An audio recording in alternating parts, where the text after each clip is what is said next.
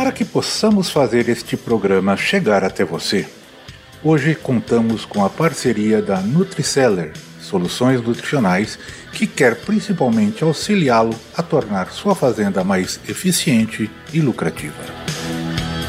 Nutriceller é especialista em nutrição de plantas com mais de 12 anos de atuação nos principais cultivos brasileiros para todos aqueles que acreditam no agro e estão interessados em conhecer e obter fertilizantes acompanhados de boas recomendações técnicas e práticas sobre insumos agrícolas, a Nutriceller tem as melhores orientações. Utilizando diversas técnicas, pesquisas e tecnologias e com uma equipe realizadora, a Nutriceller busca levantar as necessidades nutricionais de sua propriedade, auxiliando na análise e propondo estratégias e soluções, agindo assim principalmente para tornar a sua lavoura com maior sanidade e produtividade, e seu esforço, obviamente, mais eficiente e lucrativo.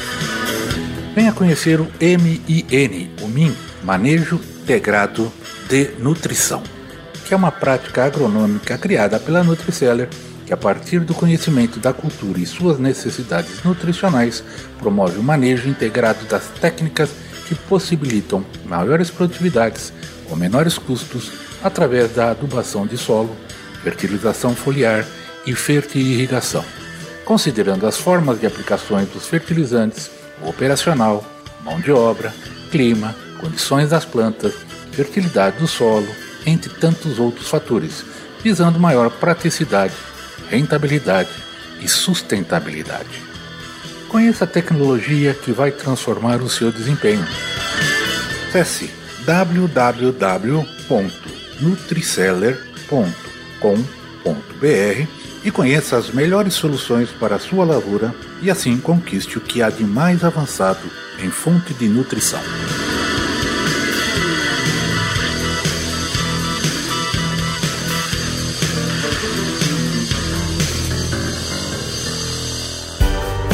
Você está no podcast Academia do Agro dedicado à competitividade do agronegócio brasileiro, com abordagem de temas que fazem parte do seu cotidiano, trazendo dicas e sugestões para o seu trabalho.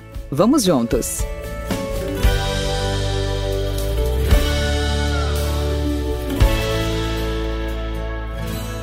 Hugo Bruno Correia Molinari, mais conhecido como Hugo Molinari.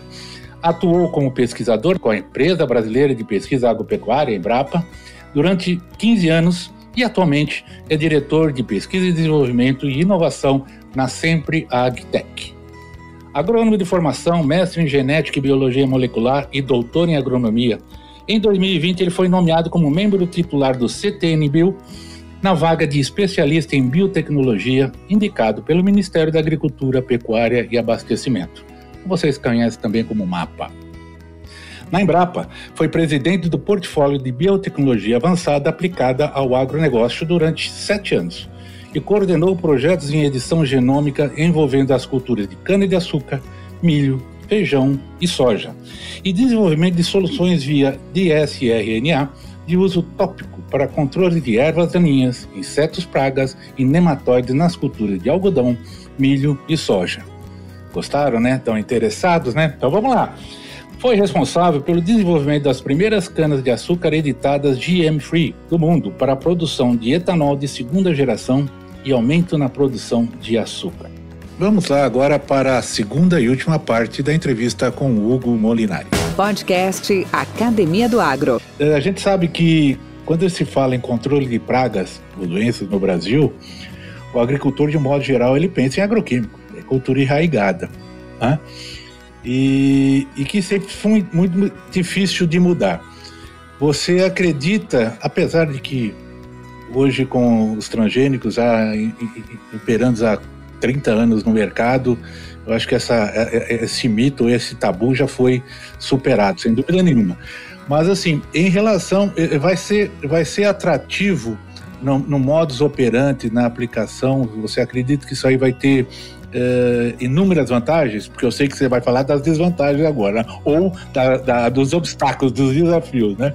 É, o que, que você acha disso? Então, eu acho que é importante, como você bem mencionou, a questão dos, dos transgênicos, do OGM, já está superado. É uma tecnologia formidável, é uma te tecnologia vencedora. O OGM é uma tecnologia vencedora, ela veio para ficar. Ela, assim como outras tecnologias, é um somatório de tecnologias que nós do agro não podemos abrir mão de jeito nenhum. O OGM ele vem evoluindo, ele vem criando novas soluções cada vez. E esta tecnologia do RNA, ela já é usada de forma endógena, como eu comentei para você, a própria planta produz. Você precisa, a, a própria maquinaria da planta produz a molécula para você que vai interferir com aquele inseto, com aquele, com aquele organismo que você deseja controlar. Então, isso é realidade, né? Então, o OGM, então, assim, é aquela coisa, ah, o pessoal vai substituir? Não, é uma tecnologia robusta, como qualquer outra, que o agro não pode abrir mão. Outras tecnologias estão vindo, como edição gênica, que a gente podia né, abordar um tema específico aqui, que é uma tecnologia também muito revolucionária, né, que você edita o genoma, você cria novas possibilidades para o melhoramento genético daquela cultura e desenvolve genótipos superiores para o mercado num tempo recorde e com uma característica que tem um apelo diferenciado né, do, do, do GM né, para nichos de mercado e também para desenvolvimento de materiais cada vez melhores né, para o nosso agro. Mas voltando, voltando para o RNA, o, quais as vantagens e desvantagens, né, que você me perguntou? É, nós sabemos que a molécula de RNA é uma molécula instável. Do ponto de vista de molécula, é uma molécula que ela é facilmente degradada. A partir do momento que você usa ela de forma exógena ou de forma pulverizável, né, spray, que é o que a gente está querendo, ela, ela, se você não protegê-la, ela degrada por conta de UV, temperatura, microorganismos e vários fatores ambientais que a molécula não, ela não dura questão de minutos ou horas, ela é toda degradada, tá? Então ela na forma pura, ela não pode ser usada. Tá? A gente usa a forma pura somente para ensaios em casa de vegetação, em ambiente controlado. A gente põe um tampão para proteger ali só momentaneamente, mas para a vida real, né, para aplicar esse negócio no campo, no, não dá, né? Tem que ter uma proteção. A molécula tem que durar, tem que ter shelf life, né? Tem que durar uns dois anos lá na, na, na revenda né? E tem que ter a mesma atividade para o cara comprar lá e depois pulverizar no campo e aguentar a temperatura do campo, o V, a vida real. Tem que durar, né? É, é isso, é isso aí, né? Não, é, uma, coisa é, uma coisa é a primeira etapa de laboratório, onde tudo é controladinho, tudo bonito, né? Mas quando vai para a vida real, você tem uma série de problemas que a molécula ou o sistema de formulação daquela molécula tem que ser robusto. Então aí eu já começo, Valdir, já começo a dizer dos problemas, né, dos gargalos. Não, não são, não são problemas, são desafios que nós precisamos vencer, né? Então, o primeiro desafio que nós estamos trabalhando já nisso é produzir essa molécula em larga escala. Ou seja, a gente hoje produz numa quantidade pequena, em miligramas. Porque não é fácil produzir uma molécula de RNA, tá? Assim como a vacina da Pfizer, eles tiveram que desenvolver a produção disso, né, para a produção das vacinas, a gente agora vai ter que produzir essa molécula em quilos, por exemplo, quantidade muito maior para poder fazer as formulações. Primeiro gargalo, primeiro desafio.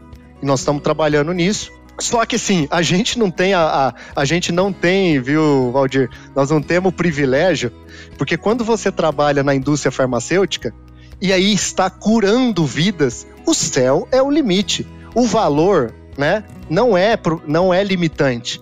Então, se custa, é, sei lá, uma vacina custa tanto, está salvando vidas, o preço da tecnologia pouco importa, né? Pouco importa. Agora, imagina você pegar uma tecnologia tão sofisticada dessa, trazer para o agro que você tem que fazer o, o, o seu produto final custar barato. então esse é um grande limitante. A tecnologia ela tem que combinar não só a viabilidade técnica, mas também a viabilidade econômica.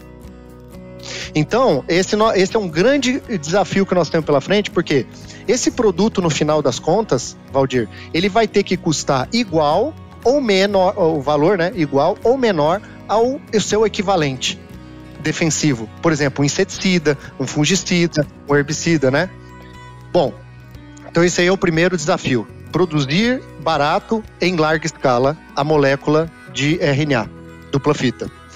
Depois, segundo ponto, é como eu falei para você, a molécula é, é, instável, né? Ela, eu não posso usar ela do, do jeito é, que a gente chama, né? Naked, né? É, nua, é, desprotegida. In natura, desprotegida, não posso usar. Porque vai acontecer o seguinte: eu vou, eu vou jogar dinheiro no lixo, vou pulverizar, vai, não vai ter efeito nenhum, vai degradar tudo. Aí existe uma outra etapa que é a parte de delivery, que a gente chama. Ou formulação aonde a gente vai ter que proteger essa molécula, né, de forma que ela tenha a sua atividade biológica re, re, resguardada, né, protegida, e, e aí sim ela vai virar um produto, produto que tenha a, a, a condição de é, causar o efeito de silenciamento gênico, né, que esse é o efeito, silenciar um gene essencial e matar a erva daninha, matar a, o inseto, praga ou a, a doença daquele no campo, né, em condições de campo. E essa parte de delivery, né, essa parte é, é, tão importante quanto a produção em escala da molécula de, DS, de dsRNA. Por quê? Porque é, é, é, um, é, um processo, é, um, é uma etapa que também é cara. Por exemplo, se você pegar, fazer um paralelo com a vacina da Pfizer, ela também teve que fazer uma proteção da molécula, porque senão ela degradava antes de fazer o efeito, né, de imunizar as pessoas. Então, toda a nano é uma nanoestrutura, né? De proteção, ela utiliza é, ingredientes muito sofisticados, Valdir.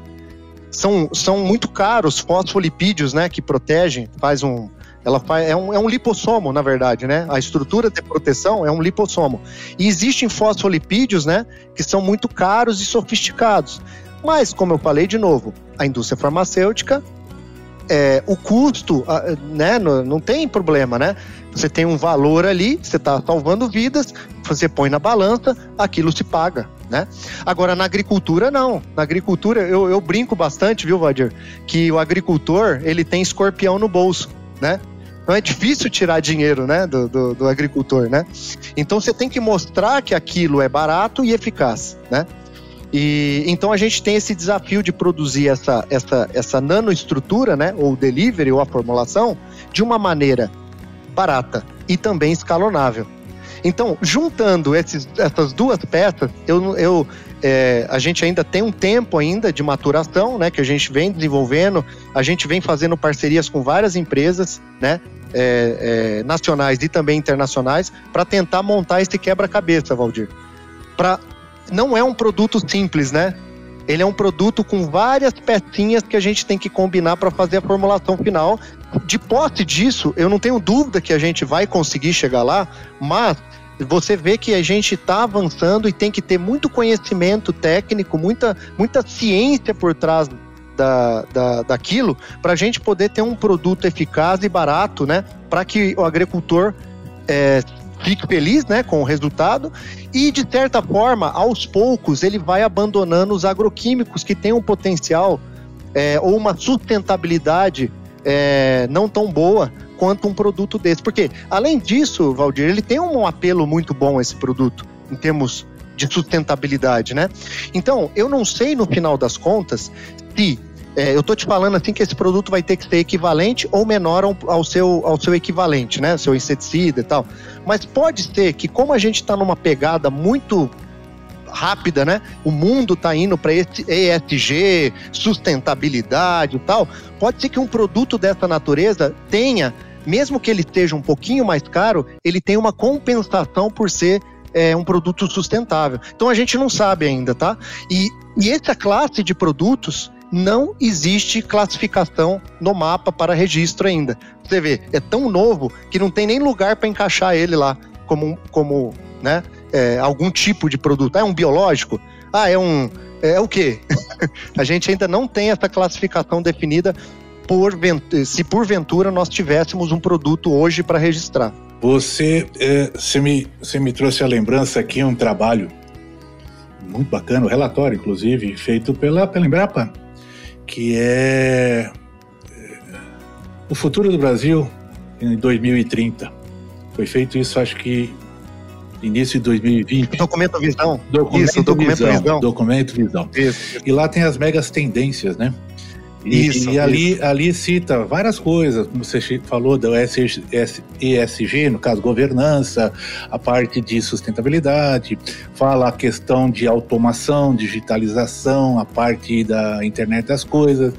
Uh, e também a questão hoje de, de, inovações de agregação de valor que terão uma velocidade, talvez uma das principais tendências, mega tendências, que acontecerão uma velocidade incrível, que é a questão da nanotecnologia, da biotecnologia e, e de toda essa, essa questão do quadro gênico que você, você citou. Então, uh, e lá eles já alertavam e que tudo isso é um, é um mundo novo, né? É admirável no mundo novo que Aldous Huxley já citava e que precisa de regulamentação, que precisa de, de uma visão mais, mais, mais próxima, né, para dar acompanhar a evolução tão rápida que está acontecendo, o que você acabou de dizer agora, né, em relação a, a essas tecnologias. Este podcast é um oferecimento Nutriceller Soluções Nutricionais, sempre inovando, de acordo com as necessidades dos agricultores. Deixa eu te perguntar, Hugo. Eu quero falar um pouco agora do Hugo, como diretor de pesquisa, desenvolvimento e inovação na Sempre Tech. Como estamos na foto, quais são seus drives, quais são os drives né, da organização, visão do futuro? Fala um pouco para nós. Ah, maravilha. Obrigado pela, obrigado pela pergunta, viu, Valdir? Então, é, essa, essa, essa mudança de chave né, que eu fiz é, recentemente, né? É, vindo para o setor privado, saindo da Embrapa de muito tempo como pesquisador, atuando em várias frentes, né? Sempre em biotecnologia vegetal. Eu acho que é importantíssimo, né? É, essa mudança de chave para poder fomentar, é, justamente fomentar as empresas nacionais é, na área do agro ou biotech do agro, né? Esse novo mundo, né? Como você falou. É, então foi isso, foi, foi desafio mesmo. Eu saí para assumir essa posição de diretor de pesquisa e inovação nessa empresa, que é uma empresa das, acho que foi uma das poucas empresas nacionais que sobraram, né?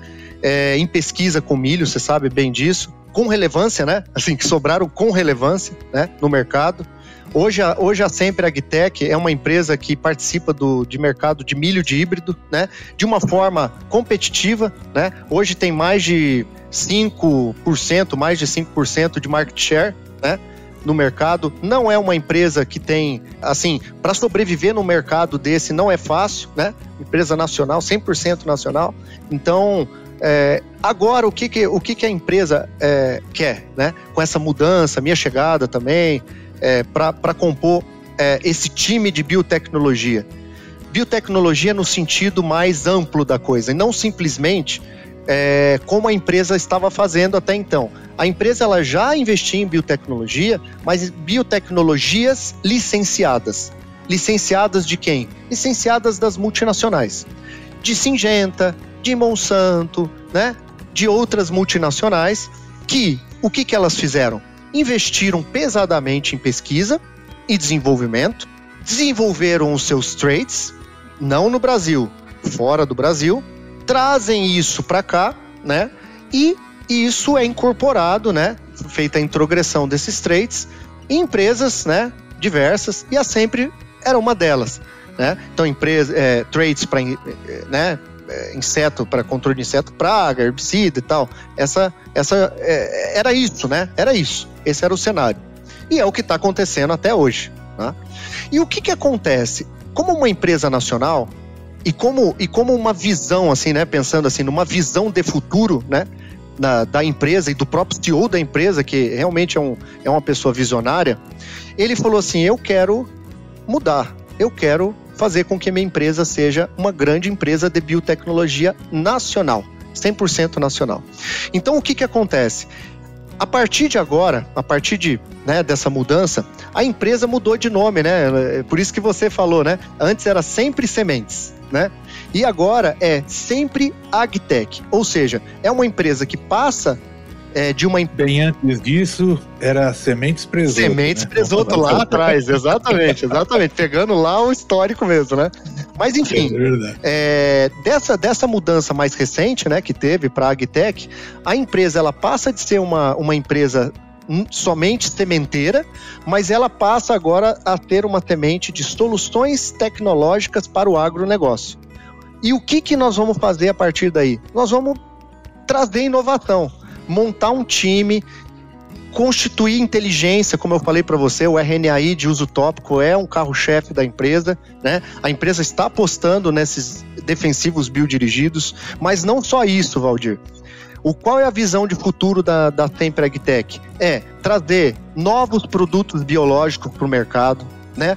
Para complementar o portfólio da empresa, né? É, não mais trabalhar só com híbridos de milho, mas também compor o portfólio com outras culturas de importância para o agro, dentro da visão da empresa, como soja, como algodão, como sorgo granífero, tá? É, e, e, não só isso, né? Não só, só a ampliação da base, né, de espécies, mas trazer biotecnologia própria, tá? Não só as licenciadas, a gente vai continuar ainda né, com parcerias estratégicas para licenciamento, óbvio, mas a ideia é que a gente, num, num médio prazo, a gente se estruture para ter as nossas próprios traits, as nossas próprias tecnologias, a nossa própria inteligência e, consequentemente, a gente ter a nossa independência tecnológica. Então. Mas agora tem que te perguntar, né? Você deixou a bola pingando, eu vou tentar fazer o gol. E, e o que que tá? Você que é o titular, o líder da área de pesquisa agora, é, é na empresa, o que está na boca do forno? Olha, o que, que a gente tem na boca do forno? nós temos, nós temos é, é, vamos, vamos, vamos separar em primeira geração, segunda geração, terceira geração. Primeira geração, nós estamos junto aí com uma equipe fantástica, né? Um, e um colega teu, né? Halp, né? Carlos Halp, um colega é, e um amigo, na verdade nem colega, é amigo, né? Que, que se juntou à empresa para nos ajudar nessa parte da genética de, de milho, né? Então o que que acontece? Nós, nós estamos reestruturando toda a genética. Então vamos, vamos falar em primeira geração, estruturando a genética para ter uma genética é, desejada. Não ser só boa, né? Porque todo mundo é bom, né, Valdir? Tem o cavalo bom, né? Exatamente, todo mundo é bom. Mas é, pensa só, é, como ter uma genética desejada? Desejada é o seguinte: a pessoa, você não precisa nem ficar falando, ah, isso é bom por causa disso, daquilo, daquilo outro. A pessoa, eu quero comprar o seu produto. Então, esse é o nosso grande objetivo para a primeira geração. E isso já está em curso, tá? Então, nós estamos mudando todo a reorientação do nosso programa de melhoramento genético com novas abordagens, novos approaches, enfim. Então, isso vai sair primeiro. Então vai sair materiais de milho muito bons. Muito bons a ponto de ser desejado pelo mercado. Né? Então bacana, essa é a primeira bacana. geração. Segunda geração, nós já começamos o movimento de desenvolvimento de traits próprios, OGM. Então a ideia é nós, nós estamos estruturando o time mesmo, né? De transformação genética de plantas. Nós estamos contratando, né? Está tendo um movimento bem forte de contratação de novos é, novas expertises, né, que a empresa não tinha anteriormente, né, na área de biotecnologia e, e as derivações, né, de expertise dentro da área de biotecnologia, como é, transformação genética, edição gênica, é, profissional na área de biológicos para a gente poder fazer edição gênica tanto em plantas quanto em micro-organismos para vários, vários fins que eu vou falar é, para vocês algum, alguns exemplos, né, que entra na terceira geração. Mas assim, nós estamos nos estruturando como uma segunda fase para é, colocar os nossos, pelo menos, primeiros eventos transgênicos de milho e soja e algodão com traits proprietários, ou seja, traits nossos em parceria, né, que a gente tem com outras instituições, mais desenvolvidos é, in-house. Então, essa é a, é a próxima etapa. É, a gente sabe do grande desafio que tem né, de desenvolver e desregulamentar um trade, porque não é barato, mas a empresa ela está com esse apetite, está com essa, vamos dizer, visão de futuro. Tá? Porque isso não adianta nada você, ah, eu quero fazer, eu quero fazer. Tá, então vamos fazer e custa tanto e vamos assumir o desafio. Né? Então a empresa está disposta a assumir o desafio de desenvolvimento de um, de um OGM ou, é, desculpa, um OGM próprio. E a terceira geração é que vão vir os produtos de, de disruptivos, que é o defensivo, que eu comentei até agora, né? O biodefensivo, o, o defensivo biodirigido, então seria a terceira geração de produtos, que são produtos disruptivos. Uma outra frente que a gente está trabalhando já, e que isso, isso é de longo prazo, médio e longo prazo, tá? Então é a terceira geração. É, produtos que tenham capacidade né, de espécies não leguminosas, como milho, de fixar nitrogênio atmosférico. Boa, hein? Boa, hein? Então, essa teria a terceira geração com dois produtos só, assim, falando para vocês. Uma, os, os defensivos biodirigidos, numa plataforma multipropósito, e uma linha de fixação biológica nitrogênio, tanto na planta, quanto micro-organismos associados que podem fazer com que a fixação ocorra de uma forma mais eficiente. Muito bom. Hugo, não tem pegadinha, você sabe disso, né? Mas sempre tem algumas perguntas que já deixa mais de saia justa. É, pode, pode fazer. Se eu souber qual responder. Foi pior, qual foi o pior momento da sua jornada profissional? E o principal? Como é que você superou? Olha, eu acho que uma grande, uma grande mudança de chave foi justamente sair do setor público e ir para o setor privado. Por quê? Por que, Valdir, eu falo isso? Por quê? A Embrapa, para mim, é uma instituição assim do coração, né? Referência, enfim. Sair da Embrapa foi um momento muito difícil. Então eu Você tá digo. Tá abrindo mão de muita muitas coisas conquistadas, da própria reputação da empresa, muitas coisas. questão profissional, questão benefícios, etc, etc, etc. Exato. Imagino. Exato. É um, um momento difícil. Para mim foi exatamente, eu acho que o momento mais difícil, porque assim, não é, é vamos dizer, se você pensar de forma lógica, né, é, não sairia. Mas assim, eu acho assim, as pessoas, acho que todos, né, são movidos por desafio? E, e esse foi um, uma grande questão que eu pesei, que eu vi uma grande oportunidade numa empresa nacional com uma visão assim que eu nunca tinha visto, né? Do, do, do dono, enfim, da empresa. E, e, isso me motivou, então, a botar, né, na balança e depois é, tomar a decisão de, de seguir por esse caminho. E eu acho que é um caminho bem interessante e a gente acho que vai conseguir sim, viu, Valdir? Eu tenho, assim, não tenho dúvida disso. E a, gente também tem que lembrar, a gente tem que lembrar, a gente sabe, mas a gente tem que pensar que as empresas precisam também de valores, de pessoas de valor. Tá? As instituições, organizações. Então, não é uma questão de, de perder, porque eu sei, tenho certeza, como eu, como o Carlos, como você, como tantos outros que a gente conhece, saíram, saíram, saíram por uma porta e podem entrar pela outra porta. Não teve Ninguém saiu pela próxima dos fundos, tá, todo mundo deixou contribuições valiosas e estão evoluindo, dando outras contribuições para outras organizações. É bem isso mesmo. Agora, e o que te deixa empolgado hoje com a sua atividade?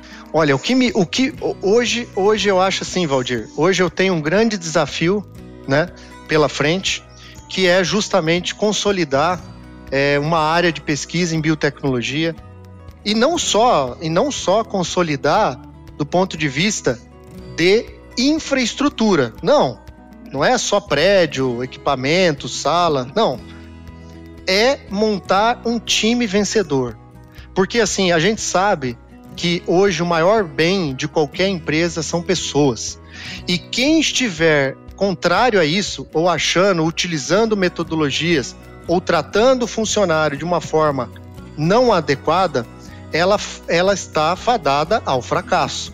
Então, mais importante, eu até falei pro, pro CEO da empresa, né, Fernando Presoto, falei para ele assim, ele tem, uma, ele tem uma grande meta, né, que ele sempre é um mantra, né, que fica na empresa, né, que ele fala assim, nós precisamos do produto desejado, né, produto desejado, produto, é um mantra, né, mas eu falei para ele, é, Fernando, vamos colocar um segundo mantra para ficar na, na, na empresa também, vamos ser a empresa desejada para as pessoas. Então eu acho assim, ó, o grande desafio que eu acho que eu tenho é não somente construir linhas de pesquisas promissoras, vencedoras, prédios, laboratórios funcionais, mas ter uma equipe de, de gente capacitada, com grande conhecimento, mas, mas é, com uh, princípios e muito engajada num ambiente que seja saudável para as pessoas trabalharem. Eu acho que esse, esse assim, acho que é, é, o meu maior desafio, que eu sempre, durante a minha vida, né, pregressa aí de Embrapa, tudo, eu sempre via coisas assim que eu não gostava e eu falei assim, olha, eu acho que a gente tem uma grande oportunidade, né, de sair do setor público e ir para o setor privado com um livro aberto, fazer diferente. Lógico, vamos errar, vamos, mas eu acho que eu é, é, é, voltando àquela conversa nossa do início, a experiência nos faz errar menos, né, né, Valdir? É verdade. É verdade. Podcast Academia do Agro. O, Hugo, quais foram, ou são, né, com certeza também o são, os recursos mais úteis que o têm ajudado na sua caminhada aí ao longo do seu caminho? Olha, Valdir. Às vezes não é tão só materiais, não, né? Não, não, não. Eu acho assim. De novo, eu acho que eu vou trazer para pessoas.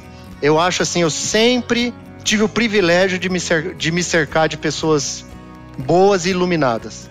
Eu acho que isso mais do que o conhecimento, Valdir, mais do que o conhecimento, é, é você se. Lógico, você tem que se preparar, você tem que se capacitar, você tem que ir atrás do conhecimento e tudo mais.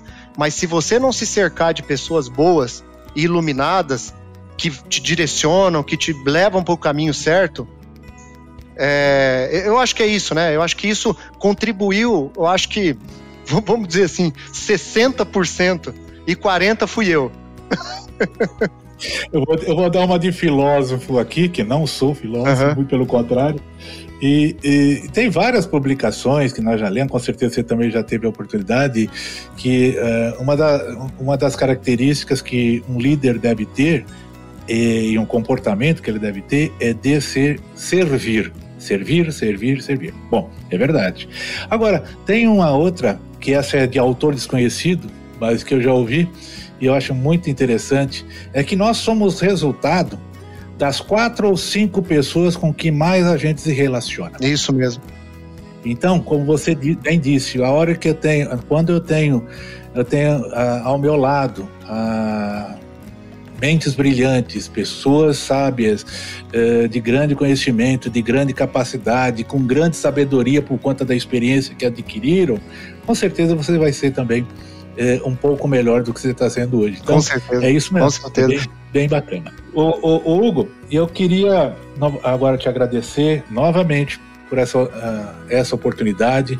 Tem vários temas e tópicos que você levantou aqui que eu gostaria de explorar no futuro, se você me permitir. Com o maior prazer. Então, já entenda a academia do Água como uma arena uh, sempre uh, disponível à, disposição uh, de você e que espero que tenha essa oportunidade em breve. Tá Com bom? certeza. Queria te agradecer e a passar a palavra para vocês, como é que as pessoas podem entrar em contato contigo e, e se quiser dar algum conselho, apesar que conselhos dizem que o que é bom tem que ser pago, mas se você quer dar alguma sugestão aí ao pessoal, fique à vontade. Bom, é, a gente está uh, localizado aqui uh, em Brasília, nós temos um escritório aqui uh, que está é, provisoriamente é, nós estamos é, nesse escritório até que o centro de, de biotecnologia é, esteja concluído, né? É, então, é, para quem quiser entrar em contato, tem o meu e-mail que é hm@sempre.agr.br. Então esse é o e-mail direto, né? Pode falar comigo e ou pela ou pela ou pela própria empresa, né, pelo site da empresa, sempre Agtech, que aí tem os tem o contato e eles direcionam, né, quem tiver interesse. É, em alguma dúvida, alguma coisa, alguma parceria, né, que, que possa ter, alguma sugestão, alguma novidade que a gente possa, né, também incorporar com parceiros, porque ah, uma... Não é endereço só para boleto, Não, né? não é só para boleto, não. Eu acho que é para a gente trocar ideias e fazer com que a gente coloque é, às vezes até ideias que não estão no radar, né, nosso, que às vezes alguma pessoa tenha ouvindo aqui, né, o conteúdo e o desdobramento dessas novas linhas, né?